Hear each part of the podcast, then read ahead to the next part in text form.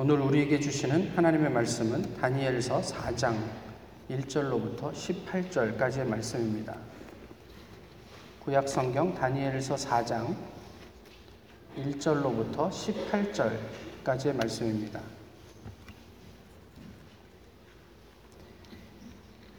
이제 하나님의 말씀을 봉독하겠습니다. 느부갓네살 왕은 천하에 거주하는 모든 백성들과 나라들과 각 언어를 말하는 자들에게 조서를 내리노라 원하노니 너희에게 큰 평강이 있을지어다. 지극히 높으신 하나님이 내게 행하신 이적과 놀라운 일을 내가 알게 하기를 즐겨하노라. 참으로 크도다 그의 이적이요 참으로 능하도다 그의 놀라운 일이요 그의 나라는 영원한 나라요 그의 통치는 대대에 이르리로다.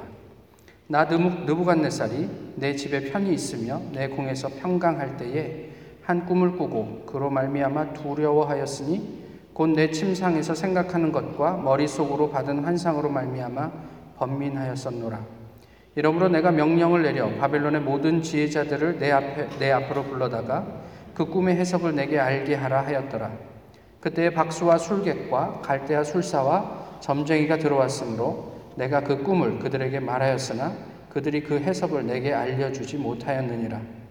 그 후에 다니엘이 내 앞에 들어왔으니 그는 내 신의 이름을 따라 벨드사살이라 이름한 자요. 그의 안에는 거룩한 신들의 영이 있는 자라. 내가 그에게 꿈을 말하여 이르되 박수장 벨드사사라 내 안에는 거룩한 신들의 영이 있은즉 어떤 은밀한 것이라도 내게는 어려울 것이 없는 줄을 내가 아노니 내 꿈에 본 환상의 해석을 내게 말하라. 내가 침상에서 나의 머릿속으로 받은 환상이 이러하니라.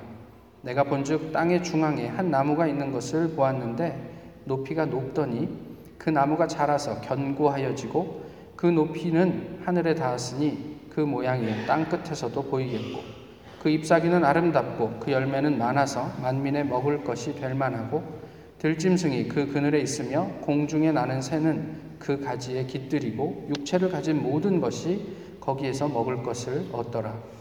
내가 침상에서 머릿속으로 받은 환상 가운데에 또 본즉 한 순찰자 한 거룩한 자가 하늘에서 내려왔는데 그가 소리 질러 이처럼 이르기를 그 나무를 베고 그 가지를 자르고 그 잎사귀를 떨고 그 열매를 해치고 짐승들을 그 아래에서 떠나게 하고 새들을 그 가지에서 쫓아내라 그러나 그 뿌리에 그루터기를 땅에 남겨두고 쇠와 노줄로 동이고 그것을 들풀 가운데에 두어라 그것이 하늘 이슬에 젖고 땅의 풀 가운데에서 짐승과 더불어 제 몫을 얻으리라.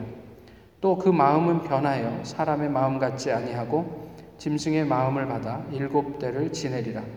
이는 순찰자들의 명령대로요 거룩한 자들의 말대로이니 지극히 높으신 이가 사람의 나라를 다스리시며 자기의 뜻대로 그것을 누구에게든지 주시며 또 지극히 천한 자를 그 위에 세우시는 줄을 사람들이 알게 하려 함이라 하였느니라.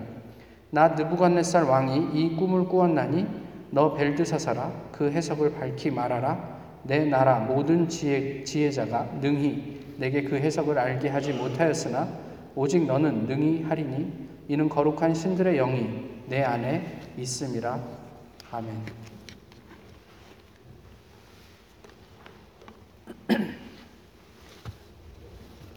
어, 아이를 열 가진 캘리포니아에 사는 어떤 어머니의 이야기입니다. 어, 열한째를 배에 임신하고 있었고 이제 해산할 날이 얼마 남지 않아서 어, 집안 일로 이렇게 이렇게 저렇게 분주하던 때에 세 살짜리 아이 하나가 그날따라 자기를 졸졸 쫓아다니는 거예요. 그러니까 이제 바쁘게 집안일을 하는데 힘들잖아요. 자꾸 걸리니까.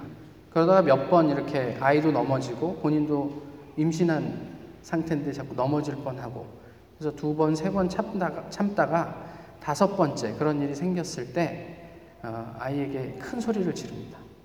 왜 엄마 뒤를 졸졸 따라다니면서 이렇게 엄마를 힘들게 해? 내가 몇 번이라도 밖에 나가서 놀든지 놀이터에 가서 놀라고 얘기했잖아.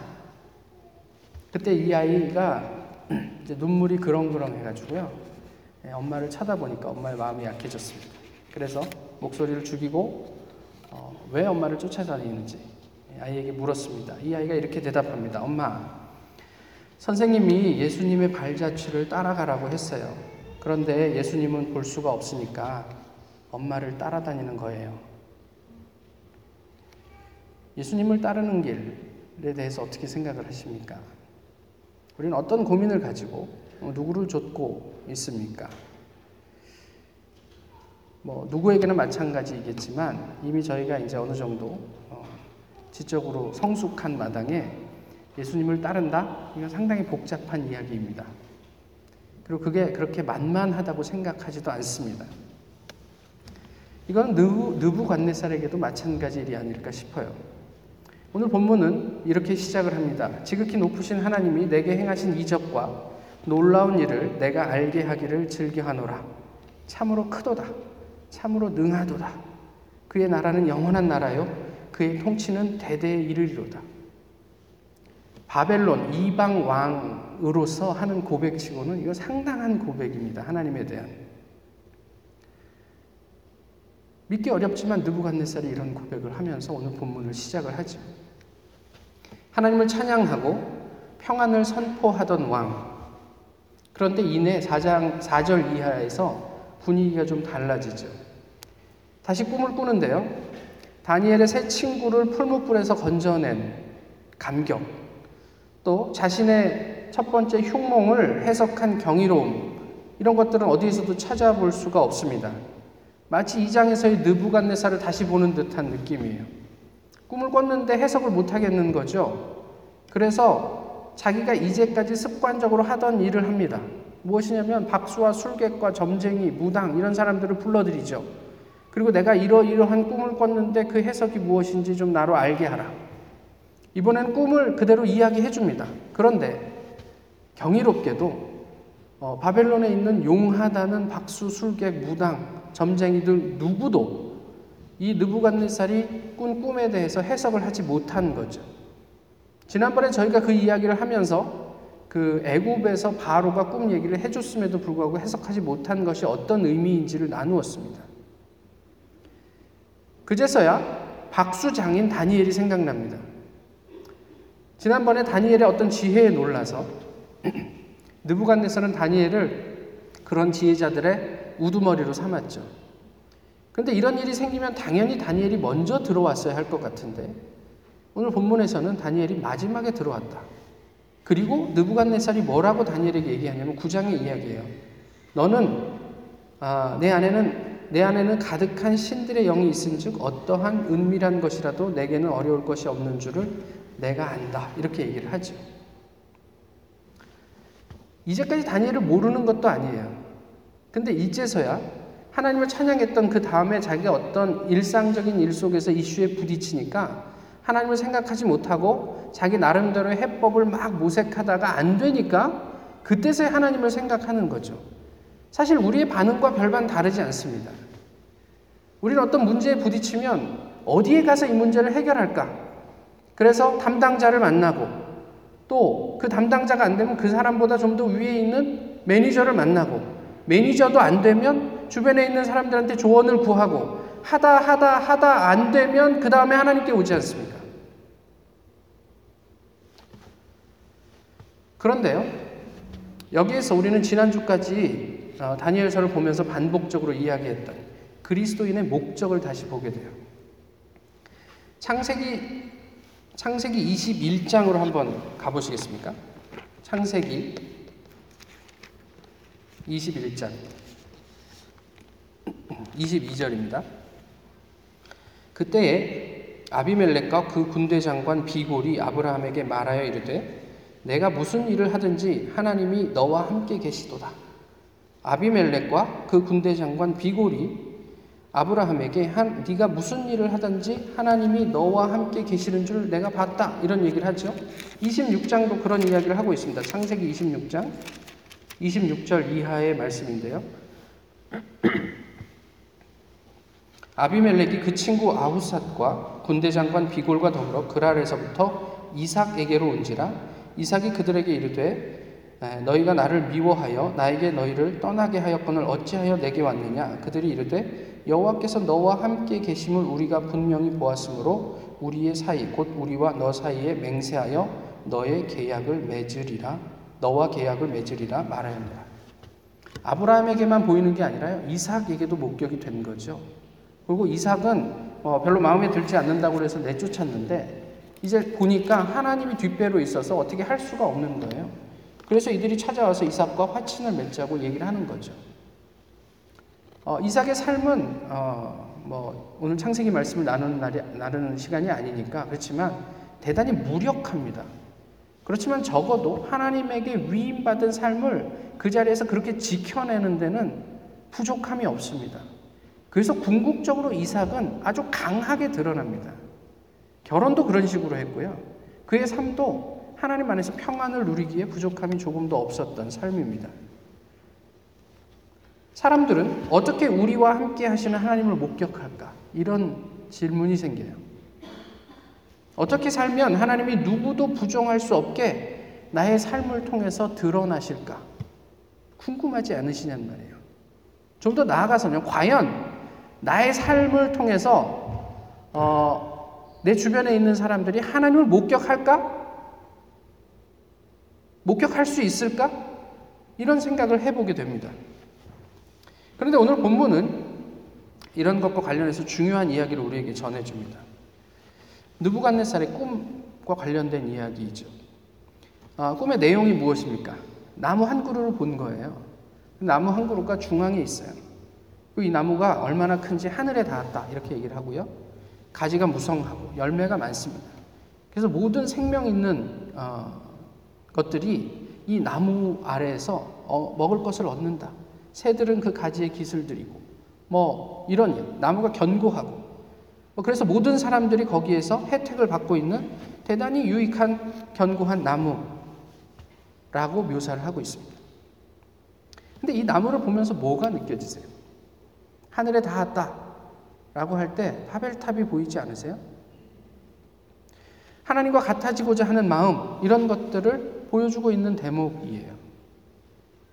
하나님을 찬양하고 인정하지만 정작 삶의 현실에서는 자신이 이룬 나라를 하나님처럼 생각하고 있는 느부갓네살을 하나님이 이렇게 그 뭐라고 그러나 이렇게 도전하고 있는 내용이란 말이에요. 신앙이 없는 게 아니에요. 적절한 하나님에 대한 고백이 없는 것도 아니란 말이에요.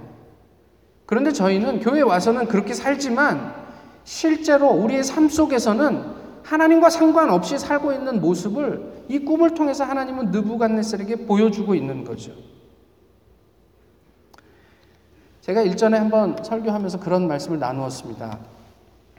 어, 그, 이 학교에 admission을 받고, 어, 오고 싶은데, 등록금이 없어서 못 오는 한 사람. 기도하고 있는데, 텍사스에 있는 어떤 장로님이 꿈에 그 학생의 한국 전화번호를 봤어요. 그래서 그 학생에게 전화해가지고, 뭐가 필요하냐? 그리고 그 첫 번째 학기 등록금 만 몇천 불 되는 돈을 그분이 대신 내줬잖아요. 그래서 그, 그 학생이 이쪽으로 왔죠. 근데 이제 지금 그 학생 한국에 있습니다. 근데 저희 교회 홈페이지를 통해서 제 설교를 두, 들었나 봐요. 근데 이제 장, 간거리 운전을 하다가 우연히 이제 설교 하나를 듣게 되는데 그걸 듣고 저한테 카톡을 보내왔습니다. 그걸 조금만 읽어드리겠습니다. 몇 주 전에 서울에 혼자 올라가면서 운전하면서 목사님 설교 아무거나 틀었는데 제 얘기 하시더라고요. 근데 참 그 설교 들으면서 많은 생각이 들었던 게 제가 저한테 그런 일이 있었던 것을 잊고 살았어요. 흔히들 그런 일이 내 인생에 한 번이라도 일어나면 그 하나님의 오호 앞에 엎드려 평생을 살 것 같지만 사실 그렇지 않음을 믿음은 결국 끝까지 살아내야 하는 것임을 다시 한번 묵상하고 다짐했어요.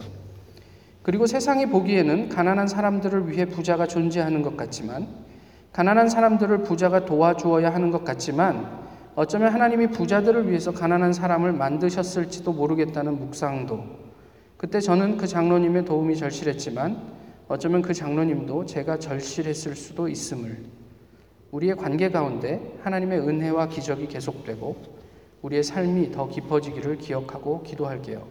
축복합니다. 비단 느부갓네살의 문제만이 아닌 우리의 일반적인 신앙과 삶의 모습을 어, 오늘 본문은 보여주고 있습니다. 하나님께서 날마다 필요한 은혜를 주시고 기적을 베푸시지만 조금만 시간이 지나면 기억조차 하지 못하는 그런 과거지사가 되어버리는 모습을 보는 거죠. 그렇게 연약함이 많은 또 때로는 미숙하다고 표현할 수 있는 그런 신앙인 느부갓네살이 꾼 꿈의 의미 아니 왜 그런 꿈을 꾸었을까? 말씀드렸던 것처럼 하나님은 그에게 예언적인 통보를 하고 싶으셨던 거예요. 여기서 순찰자라고 번역된 낱말은 깨우다, 깨우치다, 격동시키다 이런 의미를 가지고 있습니다. 하나님의 격동, 하나님의 깨우치게 하심, 느부갓네살에게 하나님께서 오셔서 그 목적으로 말씀하고 있는 거예요. 그리고 다니엘이 그렇게 해석을 해줍니다. 사실 이 장에서도 나누었지만 이것은 느부갓네살에게 별로 기분 좋은 해석이 아니에요. 당신이 지금 견고하다고 생각하지만 당신의 나라는 밑둥까지 잘려 없어질 것이다. 이렇게 이야기를 하는 거예요. 그리고 나서 그 이유가 무엇인지 또 어떻게 하면 거기에서 벗어날 수 있는지까지를 다니엘은 얘기를 해줍니다. 26절과 27절에서 그런 얘기를 하죠. 왕이 하나님의 다스림을 제대로 깨닫고 나면 거기서 회복되게 될 것이다. 그렇다면 무슨 얘기냐면 지금 망하게 되는 것은 하나님의 다스림을 제대로 깨닫지 못하기 때문이다. 그런데 이거를 좀 더 구체적으로 보시면 여기서 깨닫다라는 말은 히브리어 야다입니다. 그러면 느부갓네살은 하나님을 파편적으로 경험을 했지만 하나님을 전체적으로 알지 못하는 사람이에요. 경험적으로 알지 못하는 사람이에요. 다니엘의 경험을 통해서 내가 하나님을 느꼈다 이 정도는 돼요. 그런데 그 하나님이 나의 경험은 되지 못했던 거예요. 내가 책을 보고 연애에 대해서는 알 수 있는데 실제로 연애를 해보지 않은 것과 같은 경험이에요. 그 하나님을 알게 될 때 당신의 나라가 회복될 것이다. 그런데 그 나라가 망하지 않을 수 있는 팁이 여기 있습니다. 그러면서 27절의 말씀이 있는 거죠. 어떻게 해요? 죄를 속죄하라고 얘기하죠. 벌을 통해서 하냐면 공의와 긍휼로 당신의 죄를 속죄하라 이렇게 이야기합니다. 창세기 18장 18절 이하에 보시면 하나님께서 아브라함에게 이렇게 말씀하십니다. 의와 공도를 행하게 하려고 너를 택했다 이렇게 말씀하세요. 내가 너를 택한 이유는 너에게 복을 주는 이유는 나와 함께 동행하면서 의와 공도를 행하게 하려고 너를 택했다 이렇게 말씀하세요. 사무엘하 사무엘하 8장 15절에는 다윗에, 다윗에게 이렇게 얘기해요. 다윗이 온 이스라엘을 다스려 다윗이 모든 백성에게 정의와 공의를 행할세. 하나님의 마음에 부합하는 지도자는 하나님을 알고 하나님이 원하는 그것, 정의와 공의, 공도, 이런 것들을 어떤 그 통치의 철학으로 삼고 사람들에게 그렇게 접근하고 있다는 것을 알려주고 있는 내용이죠. 그런데 반면에 바벨론의 연대기 내지는 왕들의 원정기라는 책들 속에 느부갓네살 왕이 정복 전쟁과 관련해서 어, 묘사되고 있는 가장 많이 나오는 단어가 무엇이냐면 파괴하다, 불태우다, 죽이다, 쪼개다입니다. 그리고 이제 표현들 중에 가장 많이 나온 것이 죽인 사람들의 피가 강산을 적시고 바다를 이루었다. 느부갓네살의 나라는 공의와 긍휼이 아닌 폭력의 왕국이었습니다. 하나님을 경험하고 알기도 하지만 자신의 삶과 가치는 자기 업적에 대한 교만과 불의 그리고 무자비였습니다. 하나님은 그것을 알게 하고 싶으셨던 거예요. 하나님께서 이렇게 개입하시고 다니엘을 통해서 해법까지 주셨잖아요. 그리고 경험도 어느 정도 있잖아요. 그러면 들을 법도 하지 않습니까? 그렇게 좀 살면 좋지 않습니까? 그런데 왕이 무슨 생각을 했는지 30절을 한번 보셔야 돼요. 나 왕이 말하여 이르되 이 큰 바벨론은 내가 능력과 권세로 건설하여 나의 도성으로 삼고 이것으로 내 위엄의 영광을 나타낸 것이 아니냐.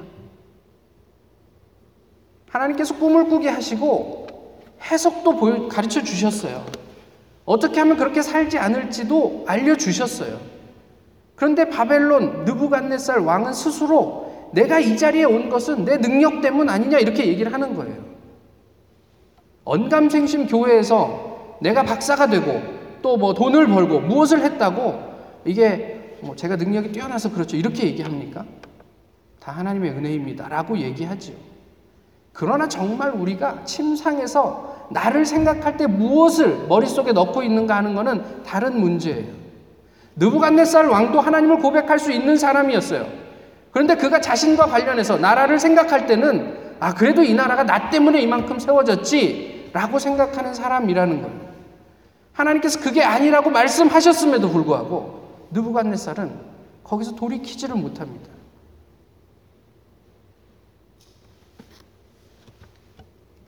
결국 1년, 1년여의 시간, 어찌 보면 유예 기간을 허송합니다. 하나님의 말씀을 받기 이전과 조금도 달라지지 않았습니다. 이제 하나님의 말씀은 바로 그 자리에서 이루어집니다. 시편 81편 15절에 여호와를 미워하는 자는 그에게 복종하는 채 할지라도 그들의 시대는 영원히 계속되리라. 여호와를 미워하는 자들의 시대는 영원히 계속됩니다. 그런데 그들의 삶은 하나님께 복종하는 채 합니다. 그건 하나님 입장에서 그렇고요. 우리 입장에서는 그들이 교회에서 존경받는 사람들일 수 있습니다. 하나님께 복종하는 채 할지라도 그리, 그들의 시대는 영원하리라. 저희는 하나님 앞에서 예, 하나님, 제가 하나님의 자녀 되길 원합니다. 하지만 우리의 마음과 우리의 생각과 우리의 가치를 하나님의 나라의 그것으로 바꿀 마음은 조금도 없다는 얘기입니다. 그런 사람들이 궁극적으로 하나님을 미워하는 사람이라고 얘기를 하는 거죠. 결론은 종착역은 예언의 성취. 미친 자가 되어서 광야로 내몰리는 것밖에는 없습니다. 그는 사람과 같지 아니할 것이로 짐승과 같이 광야에 거하게 될 것이다. 미쳤다는 얘기입니다. 정상적인 사고가 불가능해졌다는 얘기예요. 왜 이렇게 되었을까? 사무엘 하 7장 1절에 이런 얘기가 있습니다. 여호와께서 주위의 모든 원수를 무찌르사 왕으로 궁에 편안히 살게 하신 때에 여호와께서 주위의 모든 원수를 무찌르사 다윗으로 궁에 평안히 살게 하신 때에 전쟁이 시작 이제 전쟁이 있었어도 그게 사무엘하 11장까지 이어져요. 사무엘하 11장 2절에 저녁 때에 다윗이 그의 침상에서 일어나 왕궁 옥상에서 거닐다가 그리고 다, 그, 그 바세바를 보게 되죠. 이게 7장 1절과 11장의 말씀이 연결이 되는 거예요. 근데 오늘 본문을 한번 보세요. 4절에 나 느부갓네살이 내 집에 편히 있으며 내 궁에서 평강할 때에 29절에 열두 달이 지난 후에 내가 바벨론 왕궁 지, 지붕에서 거닐세. 무슨 이야기를 하냐면 이제 왕이 굳이 전쟁에 나가지 않아도 될 만큼 나라가 강해졌다는 얘기예요. 하나님께서 그만큼 평안하게 하셨고 안전하게 하셨고 온전하게 하셨다는 얘기예요. 그런데 공교롭게도 그렇게 하나님께서 돌봐주실 때 문제들이 생기더라는 거예요. 다윗 왕에게도 그렇고 느부갓네살 왕에게도 그렇고 호세아 13장에 보시면 그들이 먹여준 대로 배가 불렀고 배가 부르니 그들의 마음이 교만하여 이로 말미암아 나를 잊었느니라.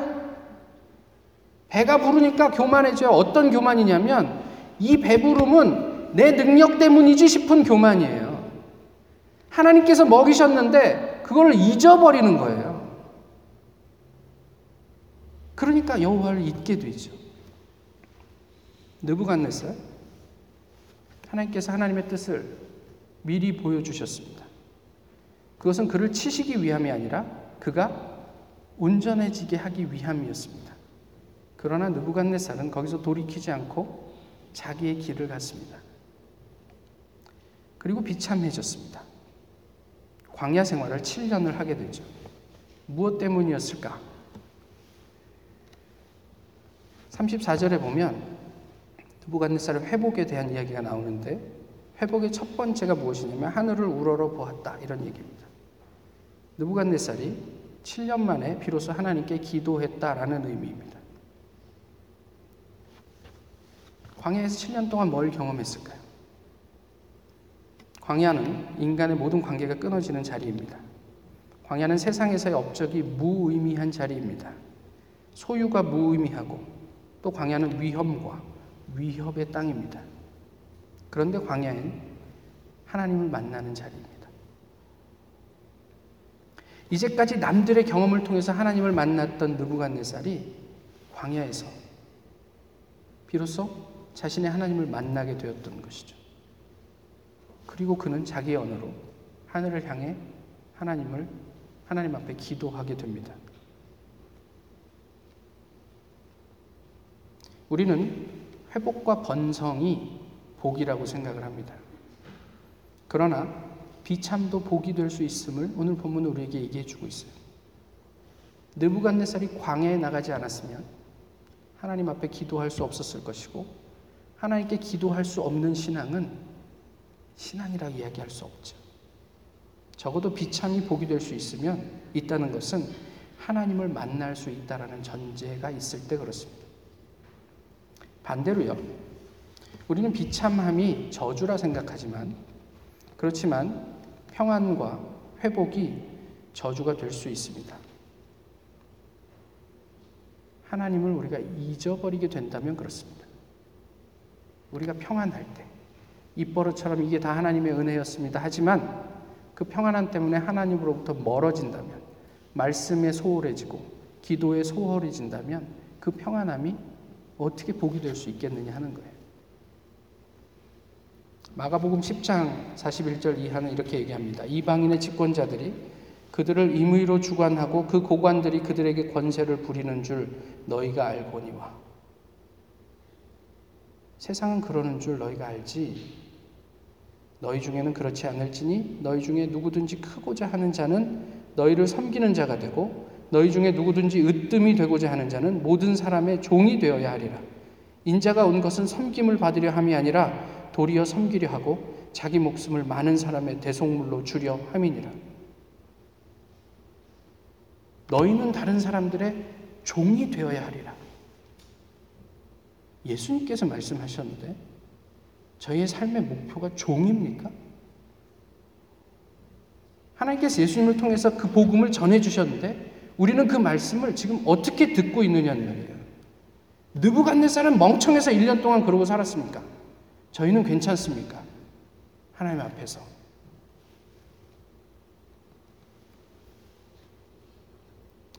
한 선교사님의 설교 영상을 을 통해 어, 들은 내용입니다. 그 선교사님이 어, 생일이었는데 어, 그렇게 표현하셔서 자기 얼굴보다도 작은 케이크를 아들이 사갖고 와서 생일 축하를 해주더래요. 상당히 약간 그 좀 불쾌감을 느꼈대요. 어떻게 그런 조그만한 케이크를 갖고 와서 생일 축하를 해주나. 근데 이제 조촐한 생일 파티를 마무리하고 그 아들이 본인에게 이런 얘기를 했답니다. 아빠, 아버지. 예전에 아버지가 저한테 써주신 카드의 내용을 기억하십니까? 아무리 생각해도 기억이 안 나더래요. 모르겠다. 그럼 제가 읽어드리겠습니다. 사랑, 사랑하는 아들아, 우리 땅 끝에서 죽어 하늘 복판에서 만나자. 사랑하는 아들아, 우리 땅 끝에서 죽어 하늘 폭판에서 만나자. 이 아들이 이렇게 말합니다. 아버지, 아버지 하신 말씀을 제 가슴에 새겼습니다. 그리고 저는 이제 여전히 테러의 위협이 있고 복음이 전해지지 않은 그 땅을 향해서 나갑니다. 그리고 갔어요. 선교사가 위험한 지역이라고 아들을 간다고 말릴 수 없잖아요. 그분 얘기가 이렇습니다. 세계 지도를 펴면 다른 나라 보이지 않는데요. 자기 아들이 가 있는 그 나라가 제일 먼저 보인대요.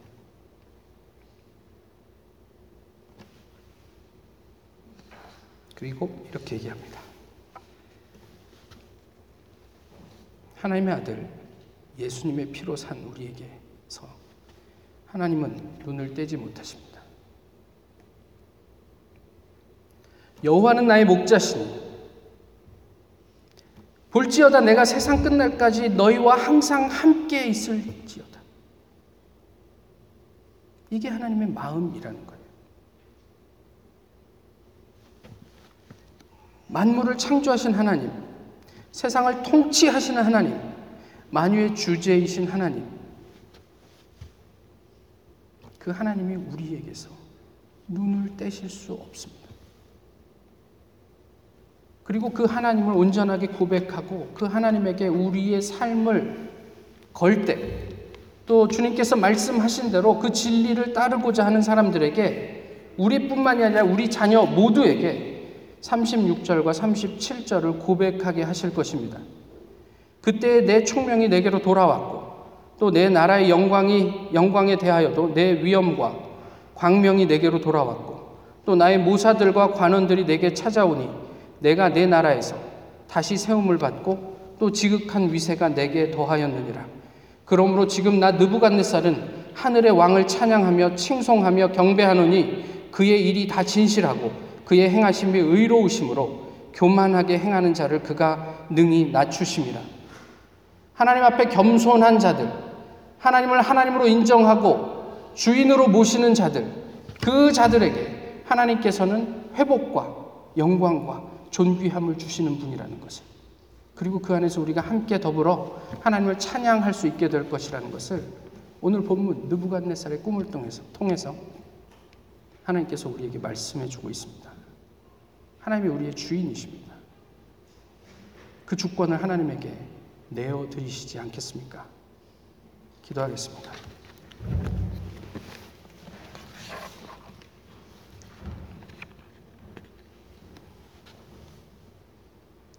귀하신 주님, 저희가 늘 입버릇처럼 하나님이 우리 주인임을 고백하지만 정작 우리의 삶은 내가 주인이 되었고 내가 높임을 받았고 나의 유력함을 자랑하였고 내가 가진 것을 사람들에게 드러내었습니다. 이제 이 모든 것들을 주님 내려놓기 원합니다. 모쪼록 우리의 삶을 통해서 하나님이 드러나기를 원합니다. 제가 배운 지식을 통해 그리스도의 위대하심이 드러나고 저희가 가진 것을 통해 예수 그리스도의 사랑이 전해질 수 있기를 소망합니다. 주님 저희를 극률히 여겨주시고 주님의 자녀 삼아 주셔서 더욱 주님 앞에서 아름다운 신앙과 사랑과 삶을 고백하며 교제할 수 있게 하옵소서. 예수 그리스도의 이름으로 기도하옵나이다. 아멘. 다 같이 일어나셔서 함께 찬송가 450장